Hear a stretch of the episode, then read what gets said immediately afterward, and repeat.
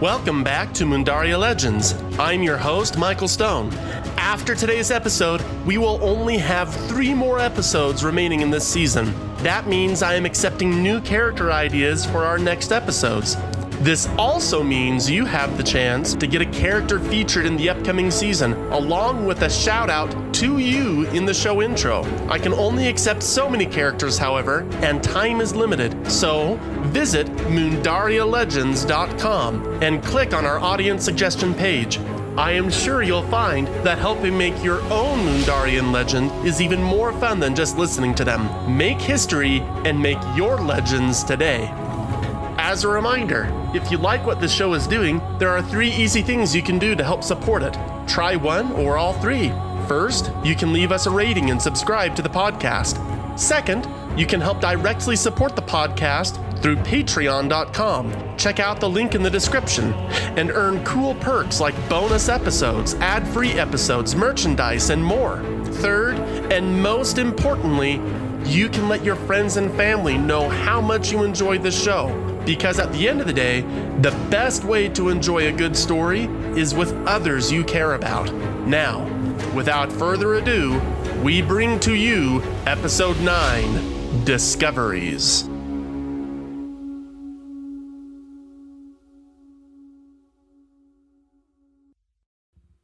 Zico had managed to gather many of the refugees into the fortress dungeons. They weren't exactly the most luxurious accommodations, but as the cells were located deep in the back of the keep, they were much safer than most anywhere else in Stradthryx at the moment. He was now racing towards the front facing chambers that had been exposed by the dragon's gouging attacks, sprinting through torchlit hallways with scattered rubble and fallen decor. A quiet panic surged through Zico's legs. He had not seen Xena or Zalost since the Blade Hand had attacked the fortress. There had been a few Draconid scouts that had been sent to retrieve them, but no one could find any trace of Zico's twin sister or the Arch Chief. He had hoped that perhaps they were among the citizens who were fleeing the now vulnerable city for what security the keep could offer, but he had searched among them to no avail. All he could focus on now was that there was a giant dragon that had to be dealt with, and that searching for Xena and Zalost any longer would be fruitless if he had nowhere safe for them to retreat to. And though he wasn't entirely sure if a dragon wielding the banishing blade could be killed, he had to try. He didn't know what else to do. He found his way to a dining room whose city facing walls had been almost completely obliterated, their windows shattered and littering the floor with their glistening remains. And though he had already seen the titanic monster already, he again gasped with awe at the dragon's transformation. It seemed somewhat deformed in a brutal, cruel way. It wasn't just bigger, its scales, which should have been more sleek, were like overly thick plates of armor, giving the dragon a much more jagged, vicious frame with which to wreak her havoc. Messiox was dueling with Zradka still, as Zradka artfully weaved around the monster's massive frame, lashing the dragon every chance she could, while concentrating her attacks on its eyes, throat, and wings, the only areas not covered in the new, seemingly invulnerable scales. Messiox, in turn, twisted and thrashed about, demolishing other sections of the city as she did. Her fury reflected in the glowing orange semicircles her eyes formed as they tracked the tidal dragon's quarry. The tail, arms, and wings of the dragon were all employed in the task of slicing through the air in a maelstrom of claws and muscle, all to strike down the scarlet scaled Draconid royal. Zico looked below him, a large pile of rubble had formed a slope he could use to descend from this second story room. As he navigated his way carefully down the stones, readying a fireball in his right hand with his god shard, a different noise caught his attention, distinct from the roar of Messiox, the crashing bedlam of the city, or the battle cries and screams of its occupants. The new noise, a kind of high pitched whirring, was coming from the southeast. He looked, and sure enough, beyond the walls of Stradthryx, he saw the outline of an avian flying straight towards the city. Zico didn't even have time to react before he saw the brownish blur shoot past the walls straight at the dragon. And just as Zico completed his descent, he saw the avian hit the dragon, which surprisingly only caused the dragon to barely flinch. Maziox had noted, however, as she turned her head to look at her left flank where the avian had hit, and was now clutching onto the rough blue scales of the beast. Maziox cackled and greeted the avian. Why, I believe I already have killed a bird today, but I will never say no to a snack. A single beat of silence followed the dragon's taunt, and then the avian let out a gut wrenching, ear splitting screech. Zico covered his ears quickly, but not in time to have prevented an awful ringing in his ears. This was no ordinary battle cry, not even one from an avian. Zico did not know if the screech was somehow part of Arthalan language, because though he had been quite the traveler, even for one as young as he, learning other languages had been a struggle for him. But from the strained tension, the harrowing pitch of the avian's voice, he somehow knew that the avian, whoever she was, was in some kind of great pain. The dragon must not have been insensitive to the screech, because it didn't reach its arms up to cover the sides of its head, but it did look up in utter surprise and rage as the black clouds that had been gathering above her began swirling faster and faster and glowed blue with lightning. The storm wasn't near as massive as that which had sent molten chunks of rock hurtling towards Stradthryx, but it had nothing less of its intensity. A vortex of air, dust, and smoke from the ruined city swirled around the dragon and began striking haphazardly around Stradthryx. Zico heard the dragon begin to bellow deeply with pain, but before Zico had a chance to celebrate, lightning lanced outwards from the storm as well, with bursts of wind swirling madly through the city. Zico narrowly dodged a watermelon sized boulder that had been picked up in the winds as he took out a dagger and thrust it into the ground near him as he dived. He held on as tightly as he could as the dragon continued to be struck again and again and again in quick succession by the lightning. Though the avian had stopped screeching, the storm was completely uncontrolled. Never before had Zico seen such death sweep through any people so quickly. Zico watched helplessly as rubble struck other draconids and Crucians killing them as life and limb were claimed by flying stone and errant lightning bolts. There seemed to be no safe cover for most Crucians, as more buildings creaked and then fell over on top of the crowds, still trying to escape.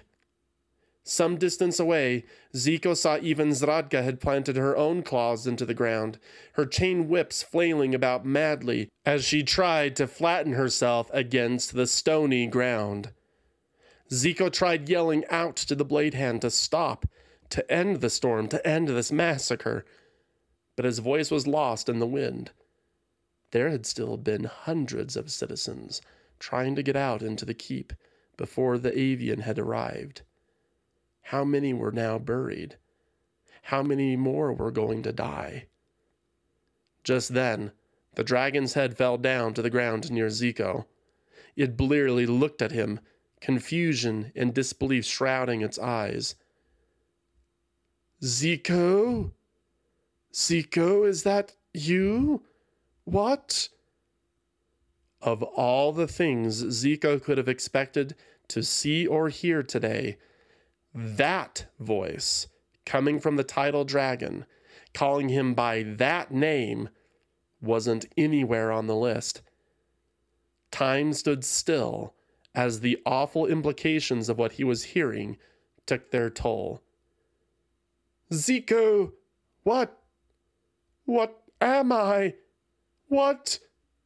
The dragon was cut off by another round of lightning strikes. Thrashing in pain, it curled its head back towards the eye of the storm.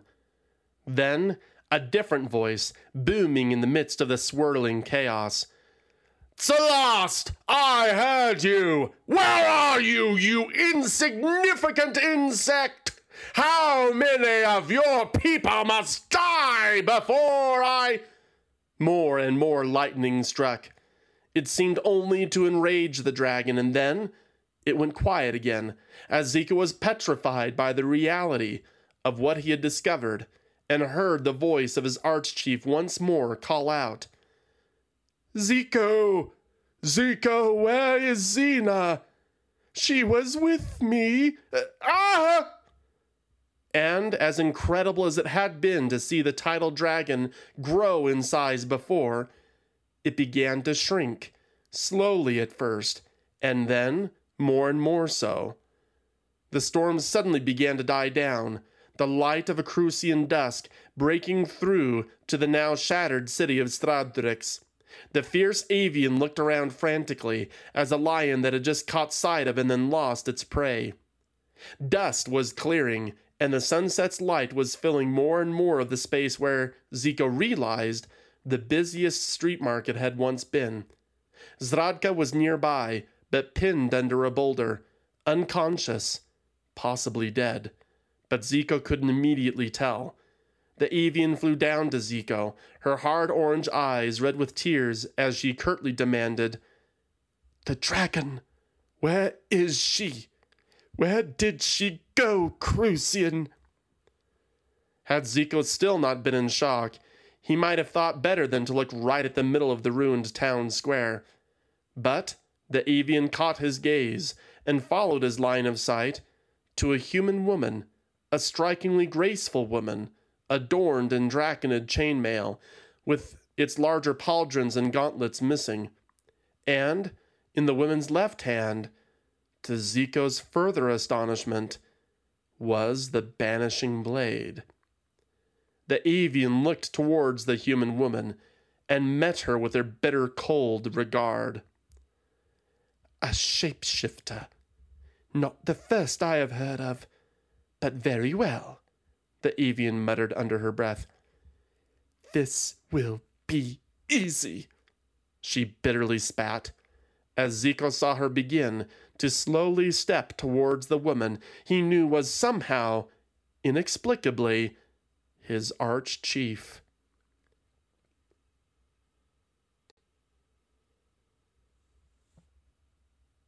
Loella bounded herself forward in the water with her hydromancy, speeding like a dartfish through the bay towards the thermal vents, all of which were lodged in the side of an underwater rock face.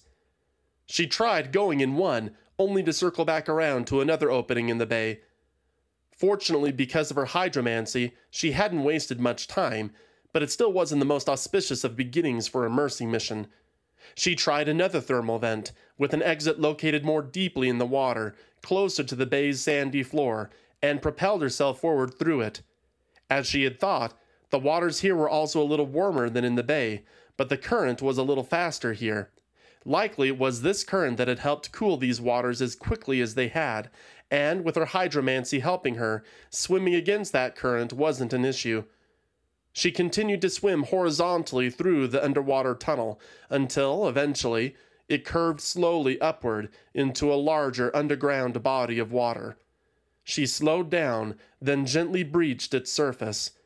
It was imperative to the success of her mission that she not unduly alarm any guards, or any other creatures that may be lurking in these underground tunnels. But as Loella looked around, there was no one immediately nearby. It appeared that she had found a large underground pool. What caught her attention, however, was that some ways past this pool's rim was a dull crimson brick archway leading into a tunnel. That was it. A Crucian tunnel leading to Stradthryx. But Deathsight take her misfortune that wasn't flooded, making it much more difficult for Loella to use. But there was light coming from it. That had to mean that someone was down that way. But before she was about to call out to get someone's attention, she heard echoed voices coming from the tunnel that were too familiar.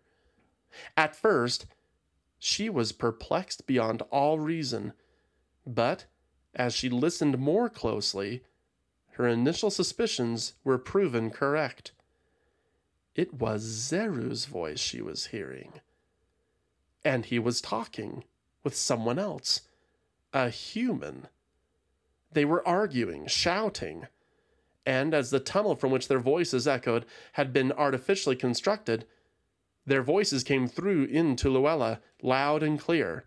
And they were getting closer. Loella ducked her head behind a rock sticking out of the water, careful again not to splash. There was something deeply wrong about this.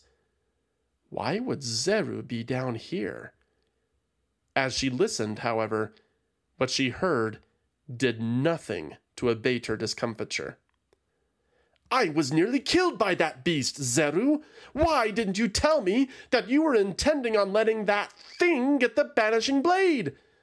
I had thought you had wanted to claim it for yourself. Wasn't that the point of all this? Loella's eyes nearly popped out of their sockets, but was no less shocked when she heard Zeru respond. You know the rules of this operation, Athrun. No one is given the whole plan. Information is a dangerous thing to entrust to too many people. Except to you, you mean? Am I supposed to just trust you implicitly, Zeru? The other voice, whom Loella could only guess was this Athrun, responded.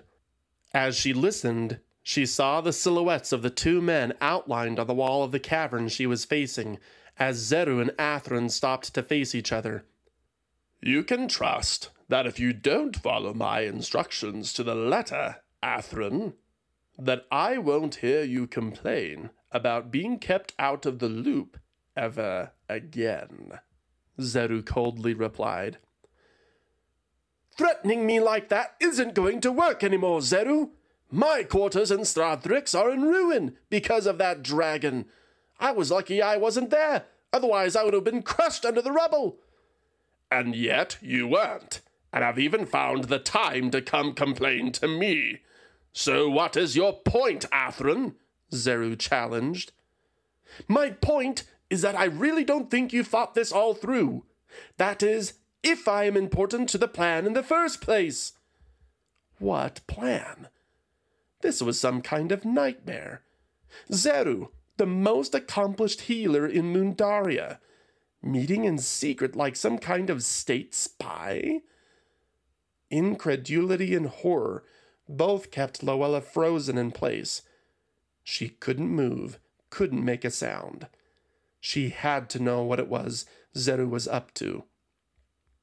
You have been instrumental to the plan so far, Athrun. I only ask that you keep this one last experiment alive in Stradthryx for safekeeping.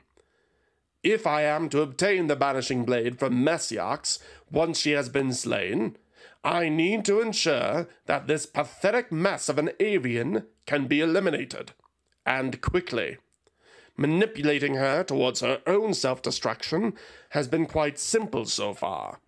But you need to ensure that Zradka remains ready to deal with our ex blade hand should the occasion arise. Athrun's shadow on the cave walls looked as if he was shaking his head. I just don't understand why you couldn't have taken the blade yourself when Aeltha was in the Maeli camp.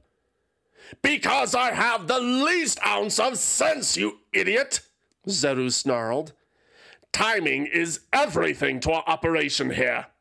Moving too quickly, even sending someone else to steal the blade in the night, would have been the utmost folly. Infiltrating the Order of the Blades camp would have been possible, yes, even probable. But that very act would have alerted those so called peacekeeping monks to hunt us down, no matter where we may take refuge. No, in order to take my prize safely, with the least chance of detection, we must allow these pawns to annihilate each other. Zalast's transformation into the tidal dragon on the battlefield has erupted Stradthryx in chaos, far from the watchful eyes of the Order of the Blade. And, thanks to some gentle prodding on my part, Aeltha is going to ensure that Messiax dies, and that the Banishing Blade will once again come into play. That swirling storm of hormones? You've entrusted the death of the most powerful dragon in existence to a little girl? Athrun nearly screamed. Even if she had the banishing blade, she's no match for a dragon. Tell me, where is the sense in that? Zeru's shadow throttled Athrun. Because, my student, I have taken the time to actually know the people we are dealing with. All Aeltha needs to do is lose control. She may not be disciplined, but she is a direct descendant of one of the most powerful Skymancers in history.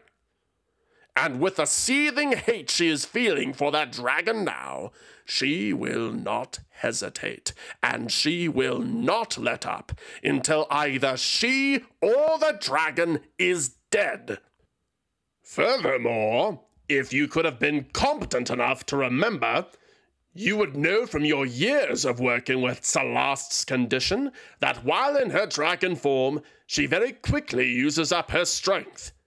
With the Banishing Blade, she will use it up even faster. Messiax, Celast, whichever name you prefer to use for her, will die! Either by the hand of Aeltha, or by any of the thousands of Crucians who have just seen their homes destroyed by the tidal dragon. And Aeltha will most certainly die, because, like the mindless, unthinking pubescent she is, her grief has consumed her in her hatred.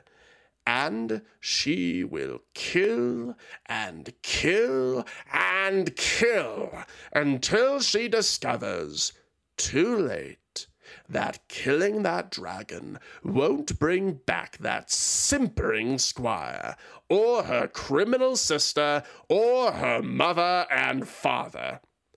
Even now, I saw the Blade Hand begin attacking the dragon as I came through my private entrance to this tunnel. We have very little time before the blade comes into play and can be stolen in the midst of this chaos. So, Athrun, are you with me, or will you learn the price of asking too many questions like Tyrael did? As Zeru finished his tirade, Loella felt chills that should have been impossible to feel in the gentle natural sauna she was in. What Zeru was describing was beyond anything the senator could possibly have imagined. She was likely listening to the most dangerous mortal who had ever lived. He had to be stopped. But as Loella scrambled through all the thoughts and ideas striking her as she listened, she saw Zeru's shadow let go of Athrun's. Athrun gasped for air, but his anger seemed somewhat tempered by Zeru's explanation. Fine, Athrun stammered. But what of the rest of Aeltha's Order of the Blade? Will they not try to come and aid her? They are attending the Maeli advance towards the city, last I saw before I came down here from my tent, Zeru responded. Lacking any sort of flight capability without their avians, they must also follow the same slow, trudging path the rest of the Maeli are forging. In short, Athrun, I have ensured that there is perfect balance in this equation. There will be no witnesses, and there will be no mistakes.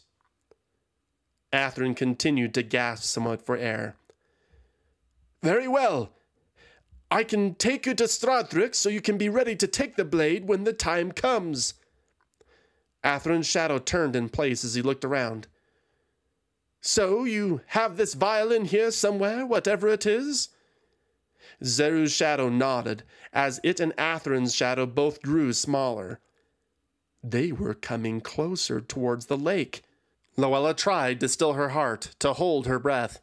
She could have gone underwater, but what Athrun and Zeru were revealing was likely one of the most dangerous conspiracies Loella had ever heard of, which for a senator was quite the statement.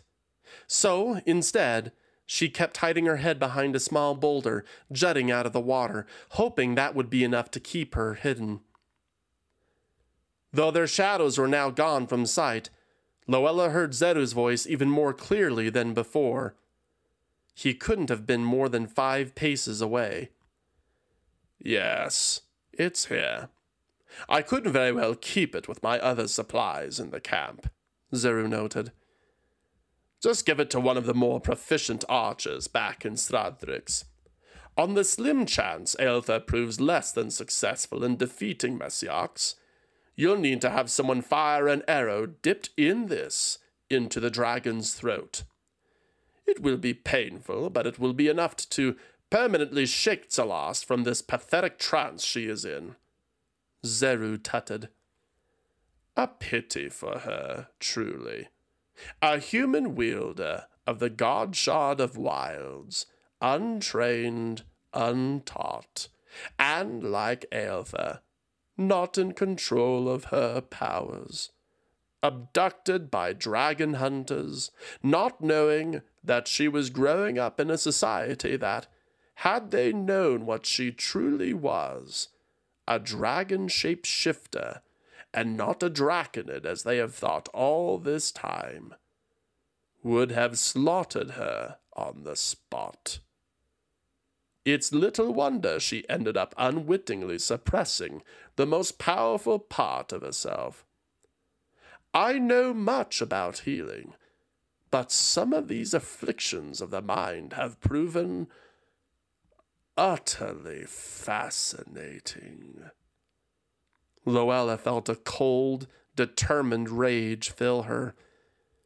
Zeru had been obviously planning this for years. How many lives had he ruined? Was he somehow responsible for this war as well? She unfortunately didn't notice, however, until it was too late, that Zeru and Athrun had already turned around and were heading back down the tunnel, out of range for any reliable hydromancy attack. Heading back towards Stradthryx, a city full of innocents, embroiled in a chaos that Loella finally understood was anything but a trick of fate, but was instead the result of the cold calculation of a mass murderer.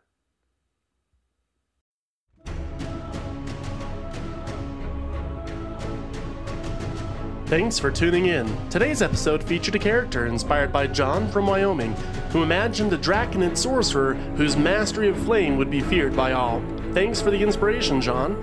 As we approach our premiere date on December 10th, remember that we want to feature your characters and your stories. Do you have a character idea for our premiere episodes? Submit your suggestion at MundariaLegends.com, where you can also find out more about the lore, history, and magic of Mundaria. Remember to like, subscribe, and follow the show, and leave us your comments of what you thought. We are excited to hear from you. And again, mark those calendars for December 10th as we begin Season 1 of Mundaria Legends.